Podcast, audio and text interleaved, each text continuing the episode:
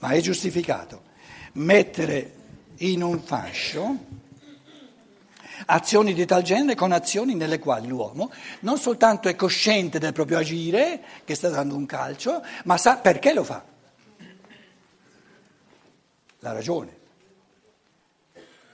Il movente, il motivo e la causa. Qual è la causa prima? Qual è in questo caso? Interagire col bambino. Cosa che è complessa, non si può, dove, dove c'è l'umano c'è il complesso.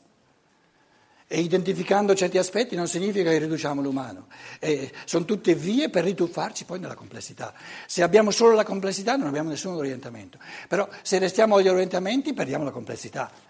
Quindi diciamo, il massimo di godimento del pensare è l'oscillare tra analisi, complessità e sintesi. Analisi e sintesi sono come espirare e inspirare, i due movimenti del pensare. La, la, le scienze naturali sono per natura analitiche un'infinità di percezioni. Quindi il mondo della percezione è analitico.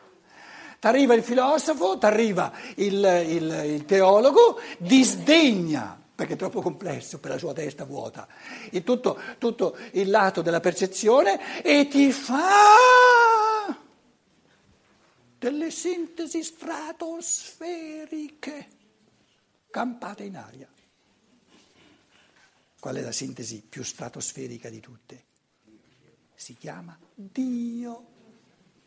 Talmente sintetico che non c'è più nulla di percezione.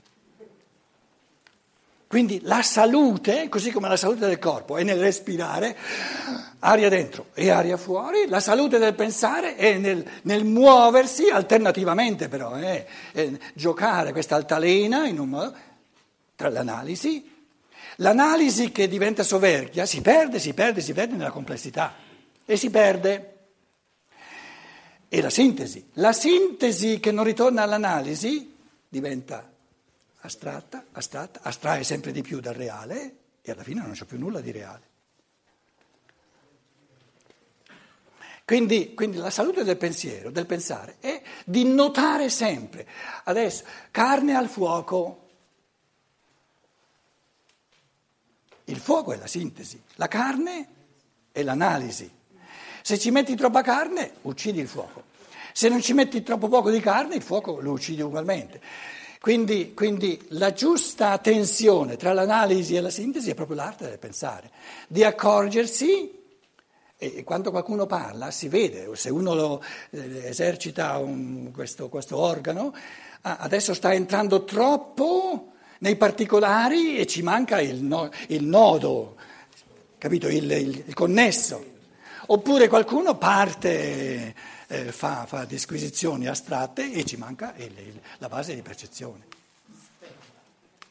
Le conferenze di Steiner, io l'ho, l'ho detto diverse volte, le percepisco come salutari nel modo più assoluto perché c'è un'arte, è un artista in assoluto questo Steiner, soprattutto in tedesco, poi nell'originale, due o tre pagine, ti, ti, tira fuori un sacco di cose che tu dici, ma adesso sono perso. Giri la pagina, ti tira i nodi del discorso, ti fa una sintesi. Adesso leggi due pagine, tre pagine in chiave di sintesi e tu dici, ma adesso è un po' astratta però la cosa, oltre soltanto dei concetti, ma giri la pagina, di nuovo una complessificazione. Ed è salute, è salute. Il pensare fa passi in avanti perché si esercita non soltanto analizzando. Le scienze naturali conoscono soltanto l'analisi. Perché la sintesi, eh, il mondo della materia, cos'è la materia? L'analisi dello spirito. E cos'è lo spirito? Cos'è lo spirito? Com'è? Basta che non vi fermate alla parola sintesi. Lo spirito umano non è la sintesi, è la sintesi della materia. Quindi qui c'è il mondo della percezione. A livello di percezione, cos'è la rosa? Un'analisi all'infinito. A livello di concetto, ce n'è uno solo. Ce n'è uno solo, c'è un solo concetto di rosa. Il triangolo è lo stesso. Quanti triangoli ci sono a livello di analisi? All'infinito. Quanti concetti ci sono? Il concetto è la sintesi in assoluto, uno solo, uno solo. Allora, eh, ci arriviamo a questo punto qui, ma è giustificato mettere in un fascio azioni di tal genere con azioni nelle quali l'uomo non soltanto è cosciente del proprio agire, ma anche delle cause che ve lo spingono, delle cause non soltanto so di dare un calcio alla pietra, ma conosco le cause che mi spingono, dice questa traduzione, le cause che mi spingono, le cause che mi spingono.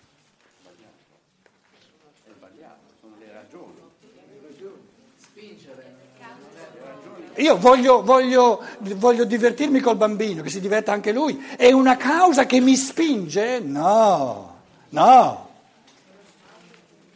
Se io dico è una ragione che mi induce a dare un calcio alla pietra, è già diversa la cosa, perché mi spinge c'è un, un elemento di costrizione. Allora, allora poi eh, questa volta ci salutiamo e continuiamo la prossima volta ovviamente. Adesso questa, questa traduzione del tedesco, in tedesco c'è die Gründe die ihn veranlassen, le, le ragioni che lo inducono, non che lo spingono. Veranlassen è ancora più, è ancora più, più libero in tedesco. Questo, questa dicitura. In, le ragioni che mi inducono a dare il calcio alla pietra è che voglio divertirmi col bambino, voglio che il bambino si diverta con me, eccetera. Poi ci esercitiamo a, proprio a, è un'arte quella di... Oh, se, se, uno gioca a, a golf, quando sei lontano puoi picchiare, ma adesso sei a 2-3 metri. È un'arte calibrare esattamente che vada nella buca, è un'arte da, non da poco, capito? Allora, in italiano vi, vi, vi do tre traduzioni. La traduzione qui di, di, no, eh, di Tommasini, tre traduzioni. Ugo Tommasini, edizioni Bocca del 1946, dice ha una conoscenza anche delle cause dalle quali è guidato all'azione. Delle cause, parola già sbagliata, non è una causa, dalle quali è guidato all'azione. È una traduzione che c'è stata nel 1946. Il Bavastro, Iberto Bavastro, l'antroposofica del 2011, dice, conosce, ha una conoscenza anche delle ragioni, e qui va bene, che ve lo spingono. Lo spingono? No, io non vengo spinto. Spingo io la pietra, ma non vengo spinto. E questo testo qui è cosciente anche delle cause, sbagliato, che ve lo spingono, tutte e due sbagliati. No, io non vengo mosso, mi muovo.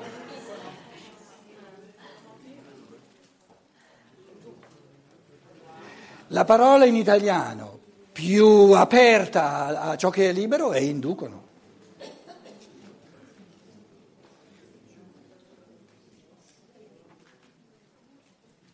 Andrebbero inventate parole che non ci sono, che non ci sono, che evidenziano ancora più nettamente. Com'è? Le ragioni che lo motivano. No, no, nel motivo c'è il moto, il motore che mi muove. Non c'è nulla che mi muove, mi muovo io. La motivazione. No, guarda che tu intendi motivo come fine. Il fine è la ragione. È la ragione per cui io do, do il calcio alla, alla pietra.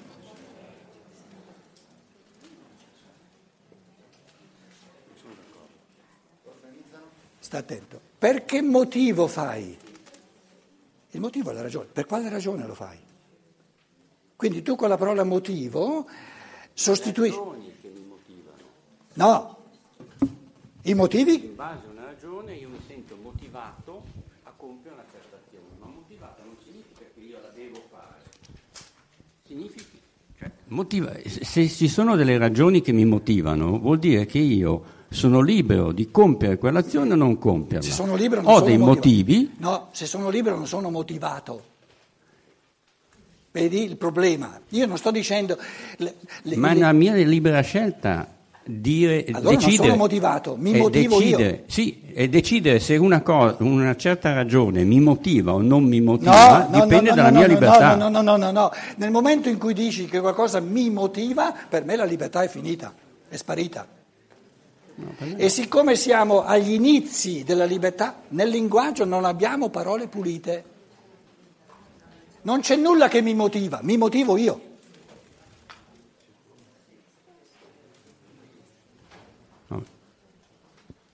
Cos'è che mi motiva a dare il calcio alla pietra? Dice il bambino. C'è qualcosa che mi motiva?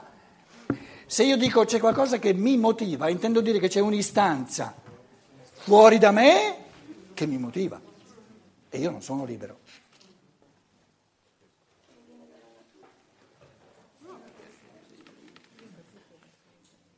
Io le ragioni le scelgo liberamente. No, le ragioni le ho, non le scelgo. Sono io che decido se una ragione è una ragione oppure no. Sì, ma ieri abbiamo fatto l'esercizio, attento, non si tratta di voler eh, avere ragione o non ragione, capito? Se no eh, il povero relatore viene... No, no, per- per. Ecco, esatto. Ieri abbiamo esercitato che ci siamo accordati che il motivo oscilla no, tra causa, che mi causa, no, e ragione. Capito? La ragione che ho di fare qualcosa è massimamente libera, ciò che mi causa è massimamente condizionante e il motivo oscilla. Che motivo hai?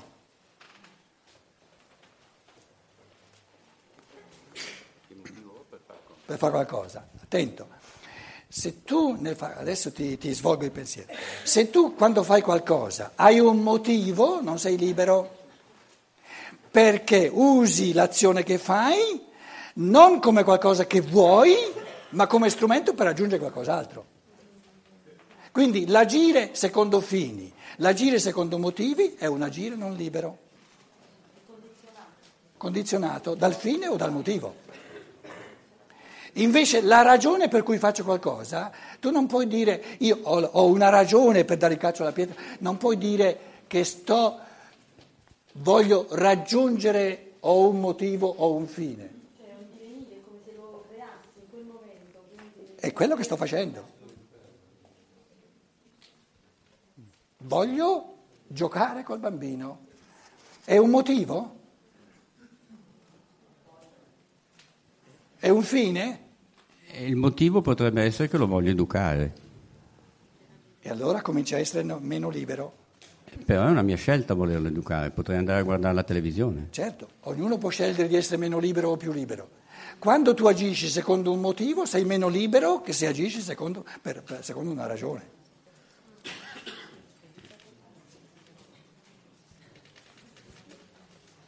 A questo punto, buon pranzo a tutti quanti e ci vediamo la prossima volta. Grazie.